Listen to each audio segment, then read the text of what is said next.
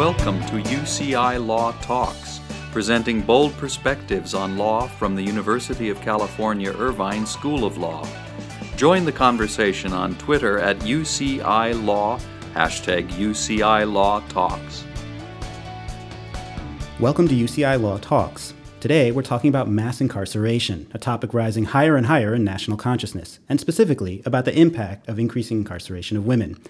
I'm talking to Michele Goodwin, Chancellor's Professor of Law here at UCI and Director of the Center for Biotechnology and Global Health Policy.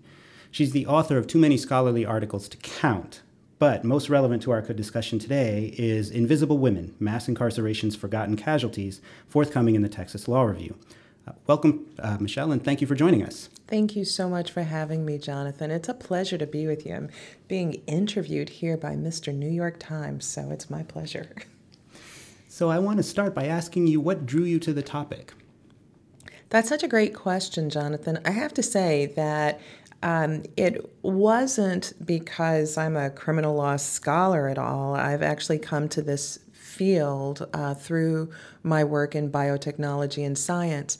I thought it was very curious um, 10 years ago, or, or, a little bit more, as I was researching assisted reproductive technology uh, it, it, was clear to me that there were very few states legislating in the area, and the federal government only had one law related to assisted reproduction. But what I found interesting and began to write about and talk about, and I guess this is more like 15 years ago, really, gosh, um, was that there were really high incidences of um, cognitive delays, hearing impairments, uh, multiple births, uh, low birth weight babies. And I found it uh, to be a very interesting space given that there was no legislation and nobody really talking about those issues. And yet, uh, in the shadows, what I saw were um, many prosecutions of poor women, uh, primarily women of color, uh, because they had had miscarriages or a stillbirth. And I thought, wow, that's interesting considering that within the realm of assisted reproductive technology, the failure rate is about 70%. It's like 70% of miscarriages, and nobody's sort of claiming that those women did anything wrong or that they shouldn't be doing that. And it raised issues about where the state gets involved and where it doesn't. But just seeing that gap made me want to learn more about these prosecutions and why there were women who were beginning to take plea deals of nine years, 12 years, 20 years after having a miscarriage. And it said a lot about the misapplication of science and the politicization of science. And so that's what got me involved. Can you say a little bit about what's special? And I think you're already alluding to it already, but the about the situation of women in prison or the, the context, right, for women in prison. Well, for me, this started off with looking at this within the context of mothering and reproduction.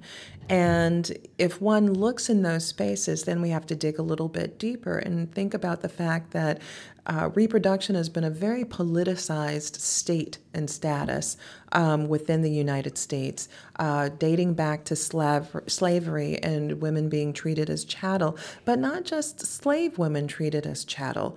Uh, within the context of the law, conversion laws, meaning, or coverture laws, excuse me, meaning that women were the property of their husbands. And then if we fast forwarded from there, early eugenics laws and practices in the United States where states legislated that uh, some women uh, and men too could be sterilized so that they would never give birth because we didn't want those kinds of people ever being able to reproduce in the United States. And our Supreme Court backing that in Buck v. Bell in 1927, where Justice Oliver Wendell Holmes says that three generations of imbeciles are enough.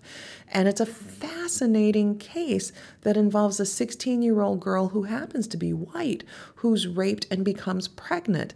And the state of Virginia says, well, she's unfit. And she's unfit because she has a mother who's poor and she has a mother who's an alcoholic and who is a prostitute. People like this should never be allowed to reproduce.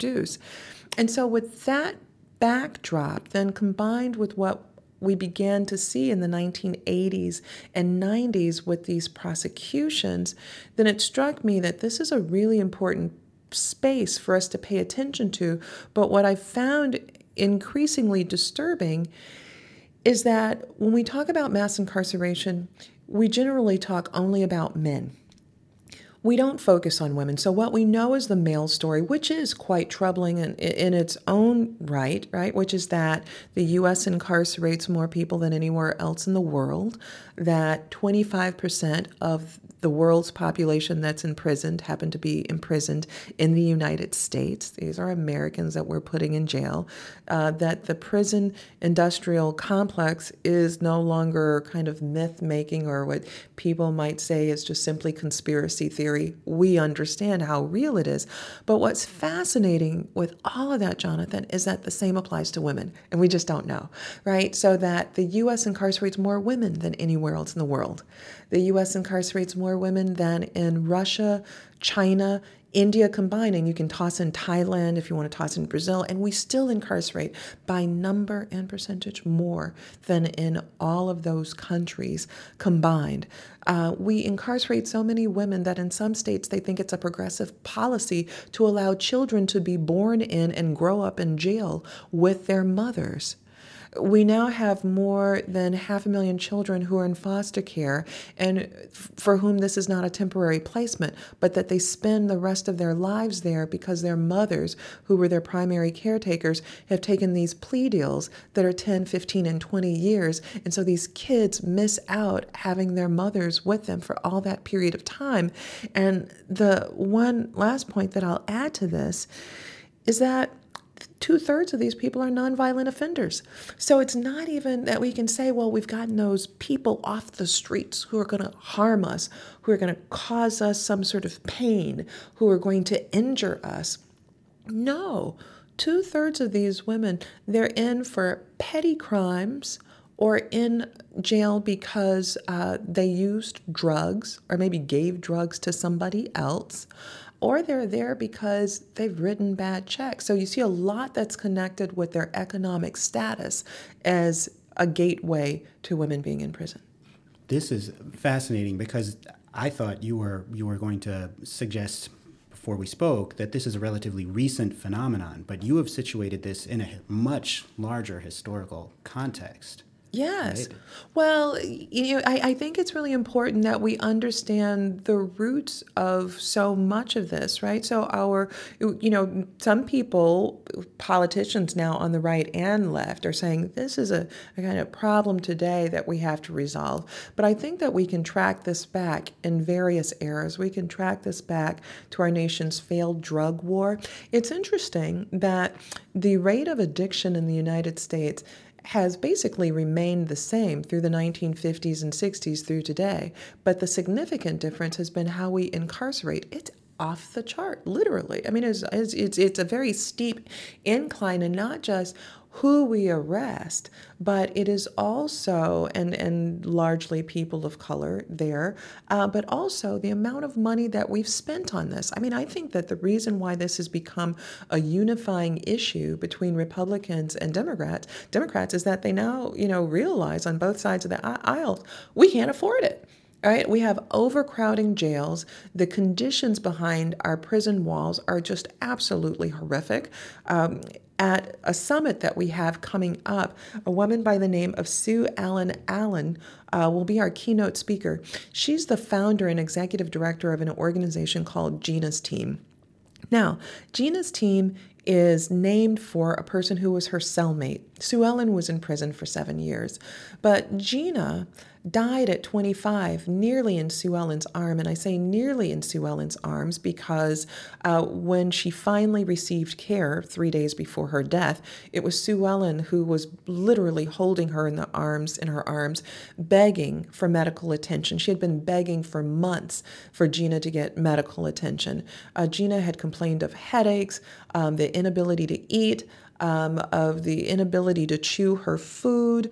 And not just Sue Ellen had complained about this, so had other inmates, but they were threatened with solitary confinement. And finally, on the day in which Gina was taken to get medical care, she lapsed into a coma. And then she died three days later. She had undiagnosed leukemia. Gina was only 25 years old and she was a mother. She was a nonviolent offender. And Gina's story, rather than being isolated, sadly, tragically, is too symbolic of what is actually happening in prisons throughout the United States. So, a big part of what makes this crisis, it sounds like I'm right to call it a crisis, what makes it different um, is the collateral consequences, right? The, the, the indirect, if you will, victims of the incarceration of women. Yes, and that is such a brilliant way in which which you've posed this. Yes, there are the collateral consequences that seep out throughout our society and they impact children. Uh, one of our colleagues here at UCI, uh, Kristin Turney, has just done amazing work in this regard. And she's a sociologist and she focuses on families and children and the impacts of prison in children's lives. And what she has been able to confirm is what families have been saying and trying to bring attention to, and that is um, incarceration's impact on children is actually worse than a child experiencing a parent's death. And that's really quite profound as she studies these children. And she says it's not just the physical impact, uh, it happens to be the mental and emotional impact worse than death. Now, when you think about the gross disparities in that regard of the children primarily African American children and Latino children who grow up with their parents in prison, and that for these children, their emotional status is one that's worse than experiencing a parent's death.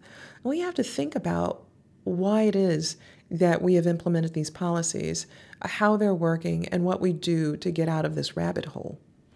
You alluded to the coming summit, and I want to jump ahead to ask you about that because it sounds like one of your goals there is to develop some concrete policy proposals, ways to address these these. Uh, I don't want to call them side effects, but collateral effects. Sure, yes, these these harms, these injuries that have resulted from failed policy, and I think it's important that uh, we recognize that we're in a space that one, um, we see consensus on this, that our drug war, those policies uh, were inconsistent, they were disparate uh, the sentencing guidelines that made distinctions between crystallized cocaine and powdered cocaine um, had such incredibly negative consequences. We have to acknowledge that. And we also have to put some other facts on the table, too. And that's what will happen at the summit on September the 22nd, um, with just such wonderful people who are coming in to speak to these issues. One of them is a judge who was one of the first judges in the country to call out uh, the disparate uh, sentencing in our sentencing guidelines as being unconstitutional uh, as as uh, having racial impacts, and that's Judge Pamela Alexander. And she actually put at risk at the time in which she did that. She was being considered for a federal position, and she was the youngest person to ever be on the bench in the state of Minnesota, and the first uh, African American. And she put at risk um, ascendancy that was almost guaranteed during the Clinton administration. We also have Dr. Claire Coles from Emory um, University, and she was blacklisted uh, during the 1980s and 90s because her research had been showing that there was no such thing as a crack baby. Um, that was a very popular mythology that was in the media. It was a way that galvanized forces, these forces that wanted to blame uh, the failures of our economy on women who were on welfare, uh, and at the same time to suggest that if uh, black kids weren't doing well in school, it was because of their mothers. Well, her, in her research lab, she was able to show fetal impacts associated with alcohol, with tobacco, and whatnot. And she had been saying it's just not true what's being purported in the media with regard to uh, crack and cocaine. And she's going to be coming and joining us. Uh, George Woods, Dr. George Woods, the president of the International Academy of Law and Mental Health, and so many others. And, and I'm really grateful that we just have this incredibly strong group of people who are going to be joining us for an afternoon. It's a summit, it's not a full day symposium symposium. They're getting in, diving in, and telling us what we need to know and how we need to move forward on these issues.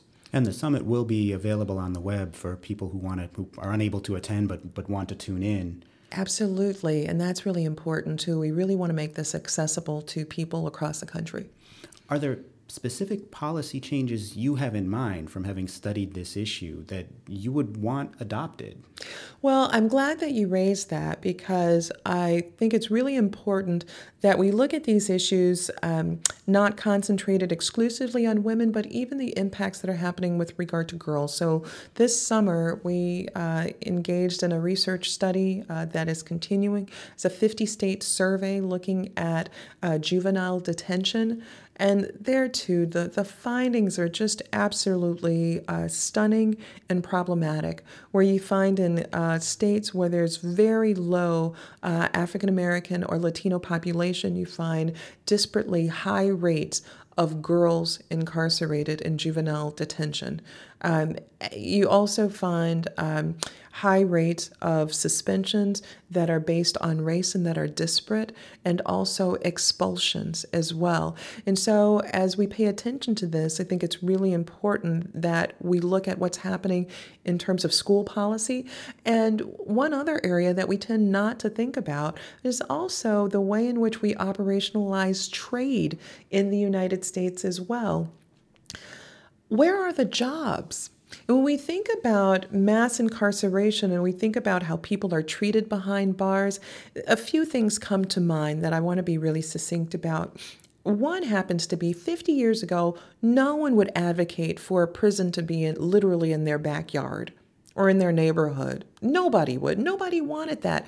Why is it today that that's one of the chief lobbying areas where people want these prisons in their backyards? They want them in their rural communities. They know that these prisons mean jobs.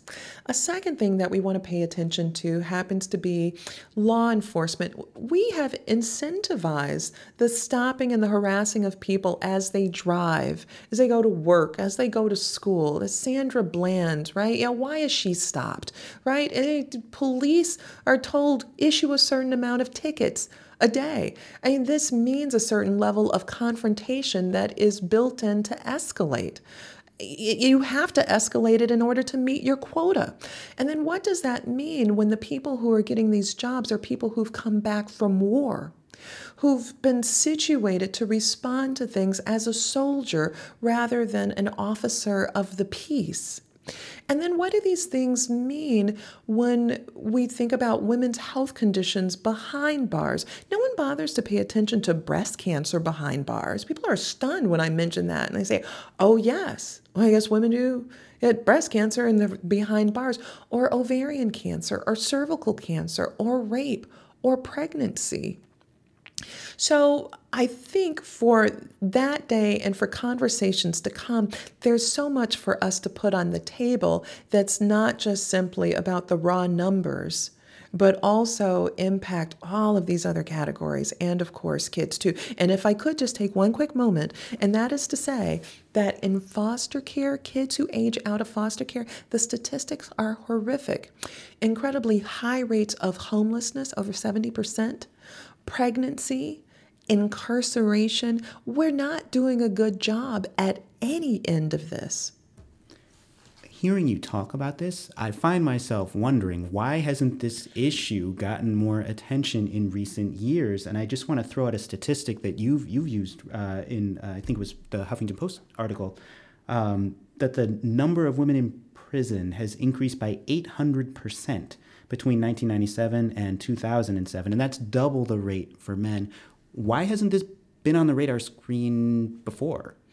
That's that's a great question. I mean, and I think part of it is because we're overwhelmed about male incarceration. I, I think that there is something to be said about the narrative of bad mothers and bad girls, right? They must have done something to put themselves there. I think it also says something about where we've devoted energy within women's movements. Uh, much of the energy has been put in smart places about protecting reproductive rights, but we have to realize, even within those spaces, that there are many different forces that are encountering women's lives, and we have to be nimble and mindful about about all of those different kinds of spaces. For example, when I talk about pregnancy as being one of the spaces in which women are actually uh, policed, organizations that work on reproductive rights have long ignored that. It's only recently that they're beginning to pay attention to this, but but these issues date back in this most recent wave to the 1980s. So for the last 30, 40 years, we've missed the opportunity to say, hey, why is that? Why is it that a woman like Regina McKnight, after simply having a miscarriage, ends up having to take a plea deal? Why is it that Rennie Gibbs in Mississippi, who's 15 years old, is charged with aggravated murder for having a stillbirth? You know, if organizations were bothering to spend time saying, we care about those issues too, and we care about those women too, and that our concerns are not just about protecting and preserving a right to terminate a pregnancy, but it's also a concern about women at every stage of their reproduction. I think that we might not have seen so much that we have been seeing, but now that we know this, I say let's move forward in proactive ways because none of this is good for our society, what we've been doing it's a great moment in the sense that there's all this attention to mass incarceration's effects in other contexts and, and it sounds as though this is an intersectional moment to bring attention to this issue. Yes and you're so brilliant for bringing it up in that way. Yes absolutely. It is an intersectional moment where we can begin to see how interest can converge and collide along the, the spaces of race, of sex, and even sexual orientation. I suppose a very important point to include here um, as we begin to wrap up is that um, for those who are transgendered and those who are gay, these two are spaces where there is very intensive policing. And the kind of policing there is incredibly pernicious because a lot of it leads to solitary confinement under the guise of somehow protecting those populations. And that's no protection whatsoever. Michele, there is so much to cover in this topic. I had not even realized until we started. Um, but I'm afraid we have to wrap up. My general wrap up question is always Is there anything else that I should be asking?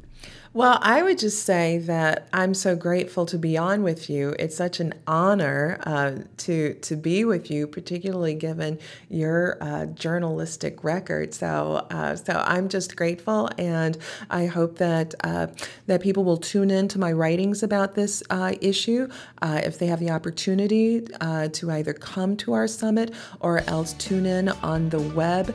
And I'm just really grateful to be able to talk about this issue with you. Thank you so much for joining us, Michele. You are truly too kind. Thank you for joining us for UCI Law Talks, produced by the University of California Irvine School of Law.